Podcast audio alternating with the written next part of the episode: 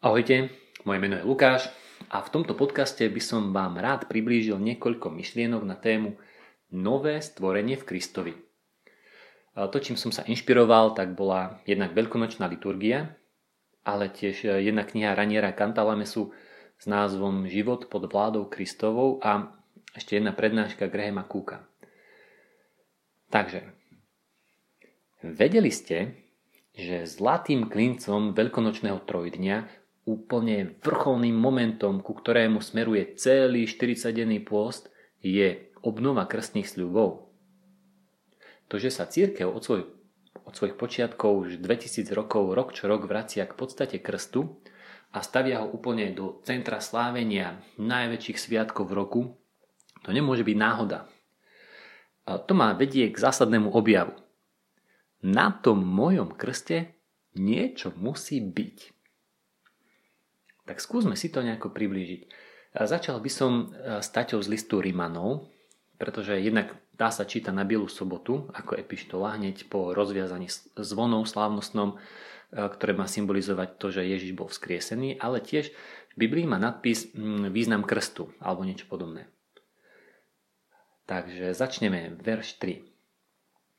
Alebo neviete, že všetci, čo sme boli pokrstení v Krista Ježiša, boli sme pokrstení v jeho smrti.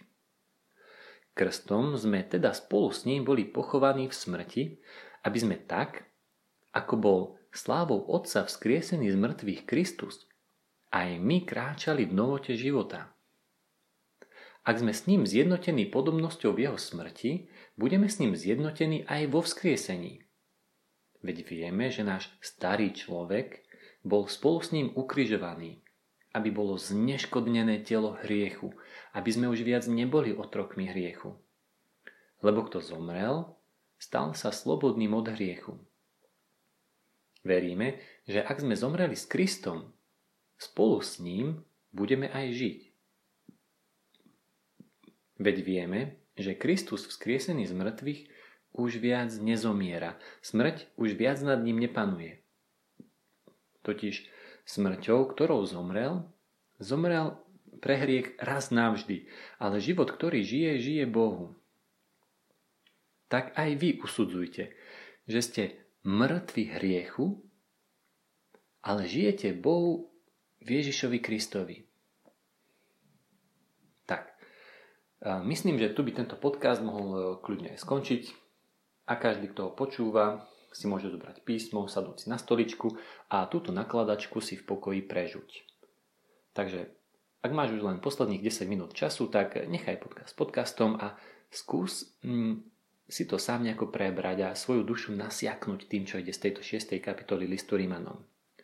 Ak však máš chvíľu navyše, alebo zrovna pri počúvaní umývaš riad alebo vysávaš, tak sa poďme na túto pasáž pozrieť spolu.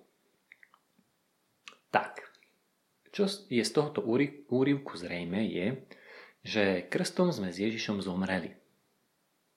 V okamihu tvojho krstu si bol ponorený telom do vody a zároveň duchom si bol ponorený do Ježišovej smrti.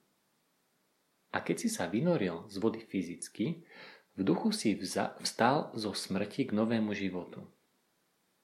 Tvoj starý človek prehnitý pýchou a sebestrednosťou spolu so všetkými jeho chorobnými návykmi, premakanou schopnosťou držať si odstup od všetkých a všetkého, tak ľahko zvábiteľný hriechom, vieš o kom hovorím, poznáš ho, tak presne tento starý človek bol ukrižovaný s Ježišom. A spolu s Ježišom zomrel na kríži. A z hrobu si vstal nový ty.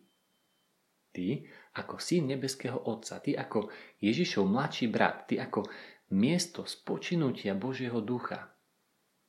V skutku tvoj krst má dva základné účinky.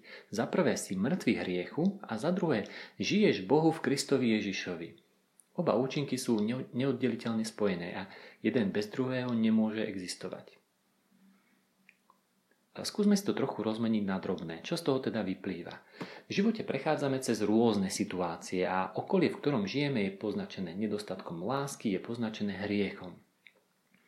Od druhých utržíme mnohé rany a tie si nesieme celý život a tiež si nesieme vlastné chyby, zlé rozhodnutia a tak ďalej.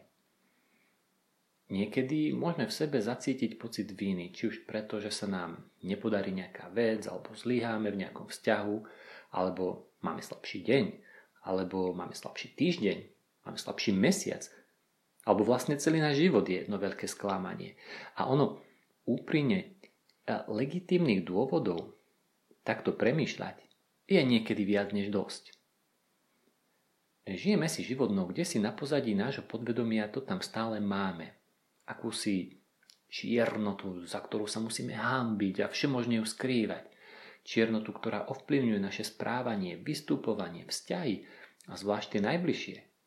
Sme síce fyzicky prítomní tu a teraz, ale kde si hlboko vo vnútri nás drží naša minulosť, naše zlyhania, zranenia, neodpustenia, sklamania a tak ďalej. Domnievam sa, že sa to týka každého človeka, či už veriaceho alebo neveriaceho. A či to priznáme, je len otázkou našej úprimnosti. A je len jediná cesta, ako z toho von. Smrť. Nie, nestačí len nejaká náprava správania, alebo zmena návykov, či nejaké silné predsavzatie. Nie, ty si tým taký nasiaknutý, že by ti nestačilo 10 životov, aby si sa z toho vyhrabal. Nie je iného východiska, ako že musí zomrieť. Keby bolo iné riešenie, Ježiš by nemusel byť ukrižovaný. A práve toto je vrcholné zjavenie Božej lásky k tebe. Lásky Otca, lásky Ježiša, lásky Ducha Svetého. Totiž tento príbeh sa začal ešte predtým, ako bol stvorený svet. A v prvom Petrovom liste čítame toto. Boli ste vykúpení nie pominutelnými vecami, striebrom alebo zlatom, ale drahou krvou Krista.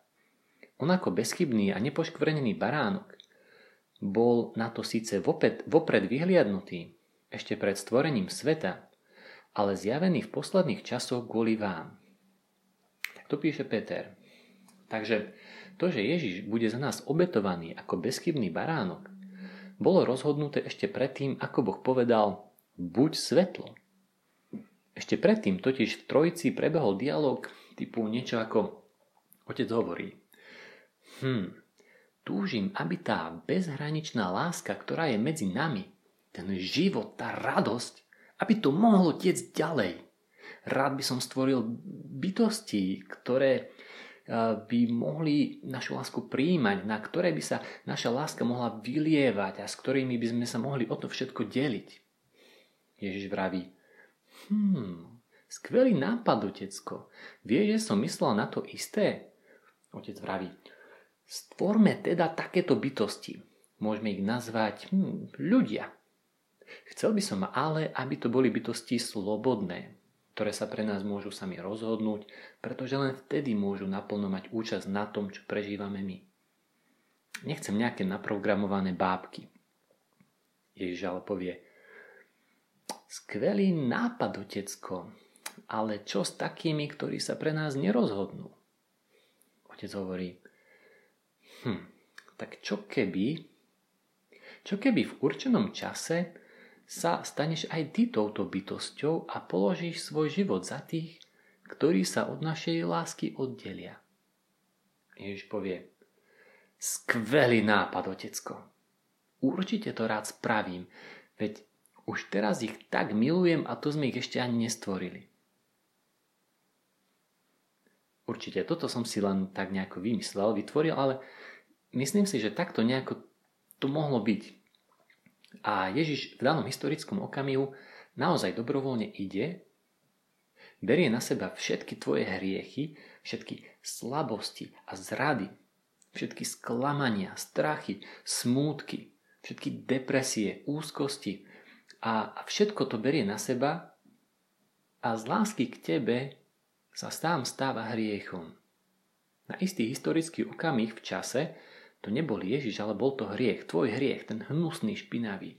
Pavol to píše, že Ježiš sa za nás stal hriechom. A z lásky k tebe sa nechá pribiť na drevo a na ňom zomiera. A spolu s ním aj Všetky tie veci, ktoré som vymenoval, všetky tie slabosti a, a úzkosti a tak ďalej. Takže kde sú? Ostali na kríži. Komu patria? tomu, kto za ne zaplatil. A čo ty? Už ich nemáš? Nie. A už nemusí zomrieť? Ale áno.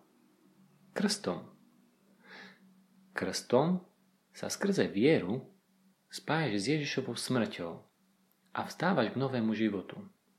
Krstom vo viere príjmaš oslobodenie od všetkých tvojich hriechov a slabostí a stávaš sa novým stvorením. Stávaš sa stvorením, nad ktorým už nepanuje hriech. Si mŕtvy hriechu a odteraz už žiješ Bohu v Kristovi Ježišovi. To, čo je odteraz pre teba prirodzené, je počúvať a poslúchať, čo ti otec vraví. Je pre teba prirodzené milovať v každej okolnosti pretože tvoja prirodzenosť je daná od Boha a Boh je láska. Už nie si zlý, už nie si zafúdaný, špinavý, pretože Otec ťa vidí ako dobrého. Vo svojej najhlbšej podstate si dobrý. Špina zostala na kríži a už nie je tvoja. Teraz si súci akurát tak na to, aby si bol milovaný. Teraz je všetká otcová láska a neha namierená na teba. Ako dobrý otec ju na teba vylieva bez miery. V prvom Janovom liste sa píše Pozrite, akú veľkú lásku nám daroval otec. Voláme sa Božími deťmi a nimi aj sme. Presne nad týmto. Aká je to otcová láska ku mne? že dal svojho miláčika, svojho milovaného syna na smrť len preto, aby mohol mať mňa. Aká je to Ježišova láska ku mne, že som mu stal za to, aby za mňa zomrel. Aká je to láska divoká, vášnivá, hlboká, dravá, že zo mňa robí nové stvorenie len preto, aby som bol kompatibilný s touto láskou, aby som v nej mohol žiť že zo mňa robí nové stvorenie, na ktoré sa táto láska už môže s radosťou vylievať. Toto mi často teraz prichádza. Aká je to otcová láska k nám? Aká je to otcová láska k nám? V tomto kontexte mi dáva napríklad úplne nový rozmer pieseň piesní. V 6. kapitole čítame Aká si krásna, moja najdrahšia, ako Tyrza, rozkošná ako Jeruzalém. Odvráť odo mňa svoje oči lebo tvoj pohľad ma metie. Skús tieto slova prijať tak, ako že ich hovorí Trojica tebe, že ich hovorí pri pohľade na teba. Krásna si moja najdrahšia, ako Tyrza, rozkošná ako Jeruzalem, odvráť odo mňa svoje oči, lebo tvoj pohľad ma metie. Ďalej sa píše, len jediná je moja holubička, moja najdrahšia, matkin miláčik, miláčik svojej rodičky. Keď ju vidia dievčatá, obdivujú ju. Kráľovné a princezné ju vychváľujú. Ktože je tá, čo žiari ako zora, krásna ako mesiac, jasná ako slnko, velebná sťa hviezdnatá obloha. Tak toto je, ako sa Boh pozerá na teba. Už sa nezameriava na tvoje nedokonalosti. Viete, že žiadna nevesta, žiadny človek nie je bez chyby a otec o našich nedostatkoch vie. To, čo je ale dôležité, že keď sa na nás pozerá, tak je to pohľad hlbokej, vášnivej lásky. Krásna si moja najdrahšia, ako Tyrza, rozkošná ako Jeruzalém. Odvráť odo mňa svoje oči, lebo tvoj pohľad ma metie. A myslím, že presne tu sa dostávame k podstate toho, čo je to žiť ako nové stvorenie. Myslím, že je to žiť v tejto láske v Janovi 15.9 Ježiš hovorí, ako mňa miluje Otec, tak ja milujem vás, ostaňte v mojej láske. Myslím, že keď toto spravíme našim životným cieľom, našim životným motom, to, čo sa budeme najviac zo všetkého vo svojom živote snažiť, tak vtedy naplníme svoje poslanie. Vtedy budeme žiť ako nové stvorenie, žiť v Otcovej láske, v Ježišovom pokoji a v radosti Ducha Svetého. Lebo Boh nás miluje vášnivo aj s našimi slabosťami. Aká je to láska, ako k nám má Otec? Pre túto lásku sme mu stáli za to. Sme mu stáli aby, za to, aby bol Ježiš umúčený za nás na kríži. Aby som sa ja mohol stať novým stvorením, ktoré, ktoré je hodné lásky a prijatia. Som nové stvorenie, a nepotrebujem nikomu nič dokazovať. Nepotrebujem a nemám sa za čo hambiť a nemám sa čoho báť. Som povolaný, aby som tak, ako bol Ježiš, slavou Otca vzkriesený z mŕtvych, a ja kráčal v novote života. Ale ako kráčať v novote života a ostávať v Božej láske, keď deň čo deň zápasím so svojimi slabosťami? To je otázka. Odpovedou je proces. Potrebujem sa to naučiť. A ja sa to budem učiť po celý život.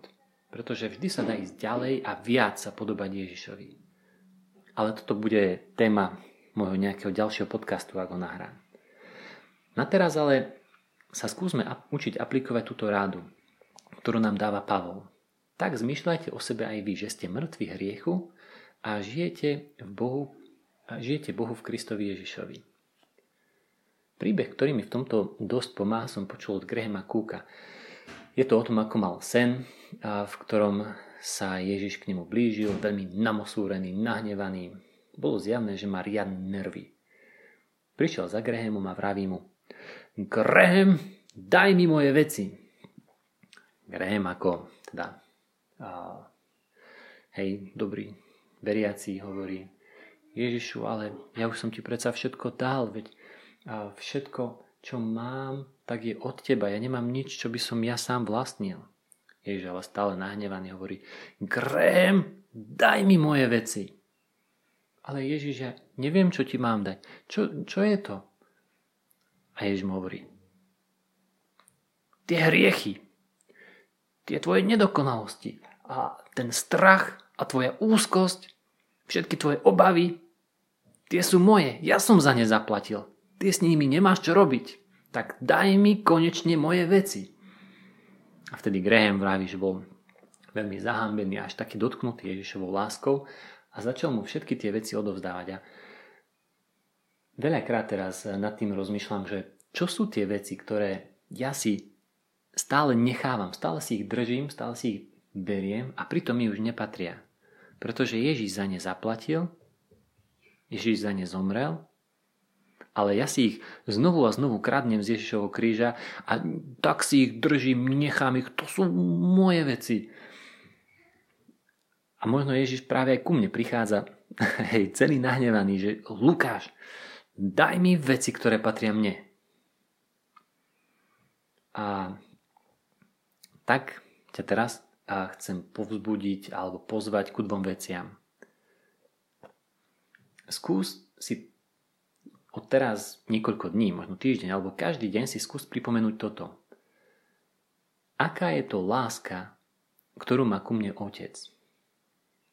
Aká je to láska, ktorá za mňa podstúpila smrť na kríži len preto, aby som mohol byť otcovým milovaným synom, v ktorom má zalúbenie. Skús na to myslieť a, a duchu za to v Bohu ďakovať každý deň. Aspoň na 5 minút si uh, nájsť čas, zastaviť sa a znovu tým nasiaknúť. Aká je to láska, ktorú ku mne, ku mne má Otec? A skúsi tiež predstaviť, že sa Ježiš na teba pozerá s pohľadom tejto hlbokej vášnivej lásky a skúsa ho spýtať, Ježiš, ktoré sú to tie veci, ktoré ti stále kradnem z kríža?